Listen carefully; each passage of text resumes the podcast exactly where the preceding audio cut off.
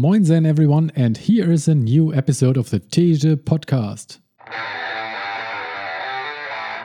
This is a book episode. It's about the book Atomic Habits An Easy and Proven Way to Build Good Habits and Break Bad Ones by James Clear. This book has 320 pages, and I finished reading it on the 4th of June of 2022. Let's get right into it. The book in three sentences. 1. Habits are the most basic feedback loop of human behavior. We can use them to our advantage if we remember the delayed gratification and the way that compound interest applies. Getting 1% better per day makes you 37 times better in a year. 2. Our real motivation is to do what's convenient and lazy. The idea is to make it easy for us to do the things which have the big payoff in the long run. 3. Habits are strongly connected to identity. You see yourself as a healthy person, therefore, you do workouts every day. You decide who you want to be. Impressions This book has been on my list for years and crossed my radar again and again. As you might be aware, with my public intention setting blog posts and yearly reviews, I have made the trial and application of habits in the areas of health, sports, and nutrition a big part of my routine. Often these are tied to goals, which set the direction for me. As I am interested in this field, the author James Clear and his ideas about habits reached my bubble a lot, so reading the book felt like finally being reunited with it. And there's a lot in it which speaks directly to me. As often the case with books in the self improvement category, the first criticism is that this could have been a short blog post or a video. But in this case, I disagree. Yes, you can make a blog post or a video out of it, and many have, but reading the whole thing offers a lot more to every different way of thinking in this case. I had watched a few of the reviews of this book, but reading still opened my mind to many more ideas of his. I especially liked his clear, no pun intended, and reduced style of writing. Very rarely there's a word or sentence you could have omitted. It's precise. The chapter summaries are useful and act as a too long didn't read area. In my opinion, it's a book for everyone. It's a book about better understanding the human mind and its behavioral mechanisms and using that knowledge to our own advantage. How the book changed me. As I already am on the habit train, I didn't need the nudge it provides that much, but it was still great to see and retroactively learn about the ways with which I've got myself into making positive habits part of my identity and life. The realization that the main driver behind maintaining a habit is to make your identity connected to it or to move your identity in that direction is a powerful one, but it also coins the question of who do I want to be? I've been long doing annual personal reviews, but James Clear goes about it more consciously and makes more use of them by directing the underlying questioning to finding out more about his own identity and shift in that. I'll try and copy that. My top three quotes 1. Humans experience peak motivation when working on tasks that are right on the edge of their current abilities. Not too hard, not too easy, just right. 2. When a habit is truly important to you, you have to be willing to stick to it in any mood. Professionals take action even when the mood isn't right. 3. An accountability partner can create an immediate cost to inaction. We care deeply about what others think of us, and we do not want others to have a lesser opinion of us. Highlights and notes. The fundamentals why tiny changes make a big difference. Too often, we convince ourselves that massive success requires massive action, but it's often the tiny changes we just need to constantly apply. If you can get 1% better each day for a year, you'll end up 37 times better by the time you're done, thanks to the power of compounding. Similarly, getting 1% worse per day leaves you at just 0.03 of what you started with at the beginning of the year. The slow pace of transformation makes it easy to let a bad habit slide. but when repeating 1% errors day after day, duplicating tiny mistakes, rationalizing excuses, our small choices compound into toxic results. Success is the product of daily habits, not once in a lifetime transformations. Daily habits with lagging outcomes. Time magnifies both outcomes, success and failure. Good habits make time your ally, bad ones make time your enemy. Knowledge compounds. Each book you read not only teaches you something new, but also opens up different ways of thinking about old ideas. Relationships compound. People reflect your behavior back at you. The more you help others, the more they'll help you. After going with a healthy new habit for a while, you'll reach a plateau in improvements. In order to make a meaningful difference, habits need to persist long enough to break through this plateau. Goals are about the results you want to achieve. Systems are about the processes that lead to those results. Goals are good for setting a direction, but systems are best for making progress. When you fall in love with a process rather than the product, you don't have to wait to give yourself permission to be happy. With outcome based habits, the focus is on what you want to achieve. With identity based habits, the focus is on who you wish to become. The ultimate form of intrinsic motivation is when a habit becomes part of your identity. Don't wish to do something, be the person who does it. Pride is a booster. When it gets involved, you'll more likely maintain your habits. When behavior and identity are aligned, you're not only pursuing behavior change anymore, you are simply acting like the type of person you already believe yourself to be. It doesn't matter if you cast a few votes for bad behavior or an unproductive habit. Your goal is simply to win the majority of the time. Ask yourself what would a healthy person do? What would a creative person do? What would a successful person do? The main feedback loop behind all human behavior is try, fail, learn, try differently. With practice, the useless movements fade away and the useful action gets reinforced. That's habit forming. Today, we spend most of our time learning cues that predict secondary rewards like money and fame, power and status, praise and approval, love and friendships, or a sense of personal satisfaction. This indirectly improves our odds of survival, which still is the deeper motive behind everything we do.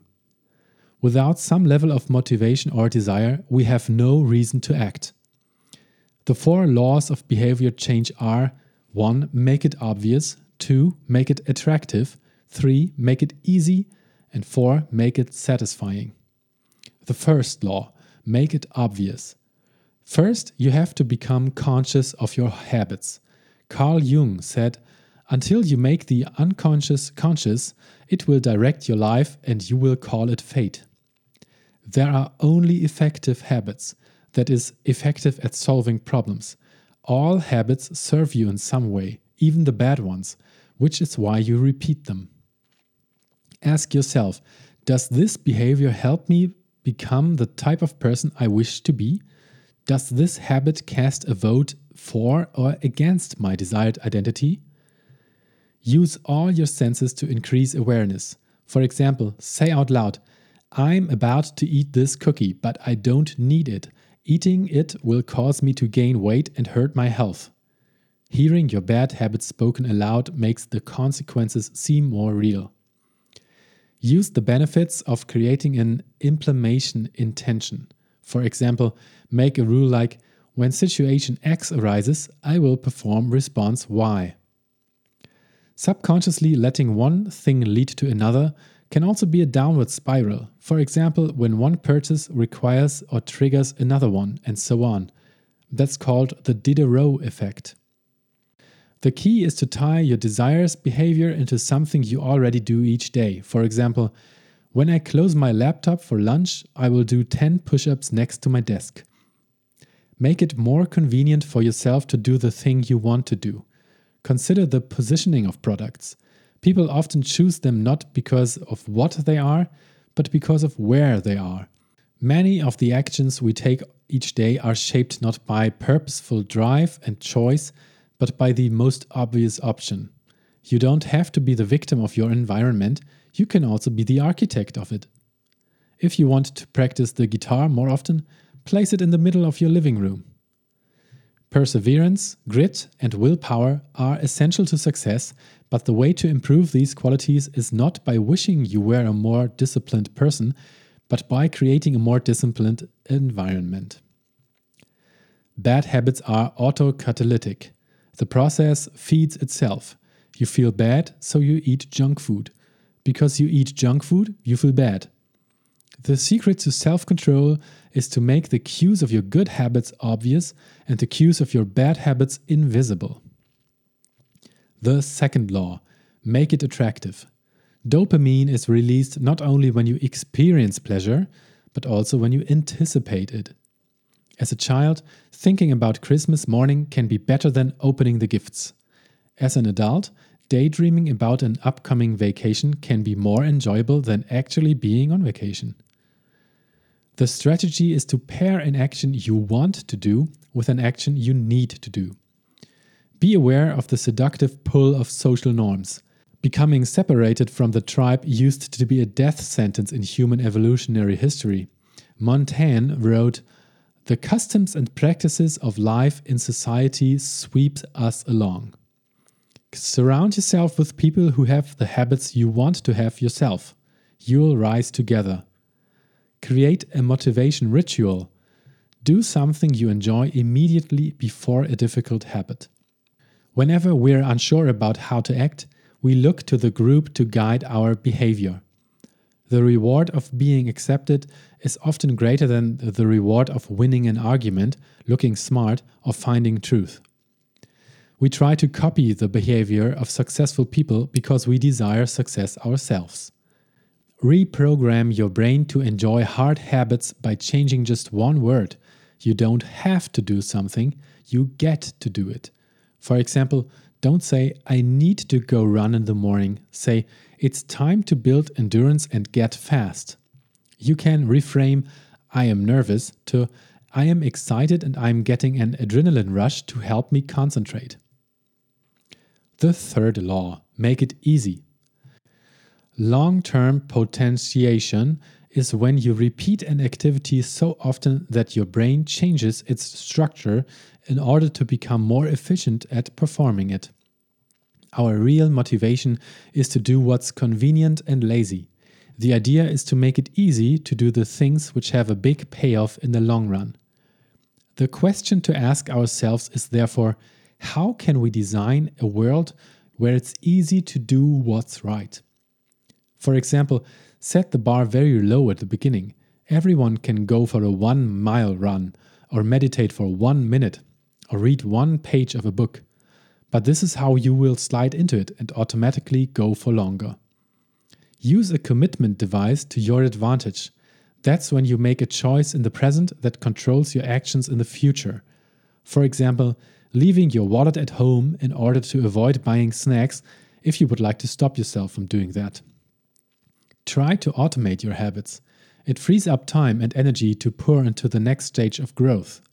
When working in your favor, automation can make your good habits inevitable and your bad habits impossible. The fourth law make it satisfying. It is a lot easier for people to adopt a product that provides a strong positive sensory signal, for example, the mint taste of toothpaste. Pleasure teaches your brain that a behavior is worth remembering and repeating. In our modern times, the pleasure is often delayed. That shift has happened during the last 500 years or so. Now, the tasks we have to perform don't feel satisfying in and of itself at those moments, but further down the line. We work so we can enjoy retirement, for example. It's called a delayed return environment, and our brains have trouble with it. We all want better lives for our future selves. However, when the moment of decision arrives, instant gratification usually wins. When beginning a new habit, you need reason to stay on track. This is why immediate rewards are essential. They keep you excited while the delayed rewards accumulate in the background. It can be challenging to stick with habits like no frivolous purchases or no alcohol this month because nothing happens when you skip happy hour drinks or don't buy that pair of shoes. Incentives can start a habit, identity sustains a habit.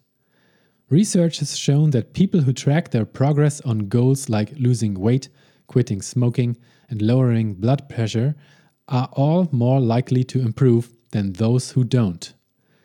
The most effective form of motivation is progress. We need to see that we are moving forward. Each small win feeds our desire, made visible by tracking a habit. That's what makes it satisfying if the task itself isn't immediately, but in the long run. How to recover quickly when your habits break down? Remind yourself of the made up rule to never miss twice. If you miss once, get back into it as soon as possible. Rebound quickly. The problem isn't slipping up. The problem is thinking that if you can't do something perfectly, then you shouldn't do it at all. If you want to prevent bad habits and eliminate unhealthy behaviors, then adding an instant cost to the action is a great way to reduce their odds. For example, customers pay their bills on time when they are charged a late fee. An accountability partner can create an immediate cost to inaction. We care deeply about what others think of us, and we do not want others to have a lesser opinion of us. Advanced tactics How to go from being merely good to being truly great. Genes can predispose, but they don't predetermine. The areas where you are genetically predisposed to success are the areas where habits are more likely to be satisfying. Your personality is a set of characteristics that is consistent from situation to situation. The Big Five openness to experience, curious and inventive, or cautious and consistent.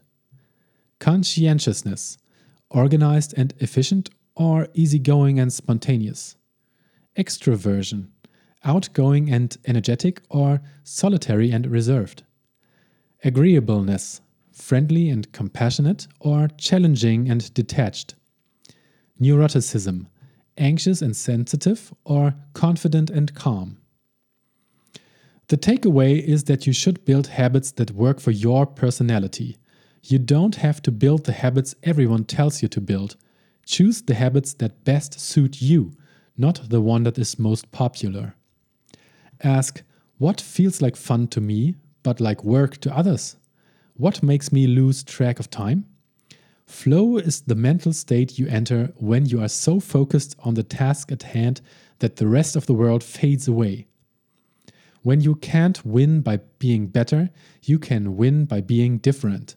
By combining your skills, you reduce the level of competition, which makes it easier to stand out. Humans experience peak motivation when working on tasks that are right on the edge of their current abilities. Not too hard, not too easy, just right.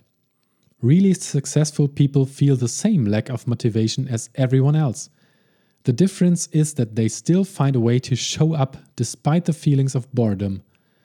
When a habit is truly important to you, you have to be willing to stick to it in any mood. Professionals take action even when the mood isn't right. Some executives and investors keep a decision journal in which they record the major decisions they made each week, along with reasons and expected outcomes, and then review the actual outcomes later. Perform a personal annual review. Write down in December what went well during the year, what didn't, and what you learned. Contemplate what your core values are which drive your life and work. Reflection and review will help you find the biggest driver of behavior change identity. Paul Graham said to keep your identity small. The more you let a single belief define you, the less capable you are of adapting when life challenges you. When you're a CEO, try to see yourself not as that, but as a person who builds and creates things. When you're an athlete, See yourself as a person who is mentally tough and loves a physical challenge. Life is constantly changing, so you need to periodically check in to see if your old habits and beliefs are still serving you. A lack of self awareness is poison. Reflection and review is the antidote. We can only be rational and logical after we have been emotional. The primary mode of the brain is to feel, the secondary mode is to think. Your action reveals how badly you want something. If you keep saying one thing but never act on it, it's time to have an honest conversation with yourself. Success is not a goal to reach or a finish line to cross. It is a system to improve, an endless process to refine. Happiness is not about the achievement of pleasure, which is joy or satisfaction, but about the lack of desire. The trick to doing anything is first cultivating a desire for it.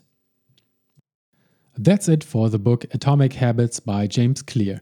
If this sparked your interest, then consider picking up the book somewhere. I do highly recommend it.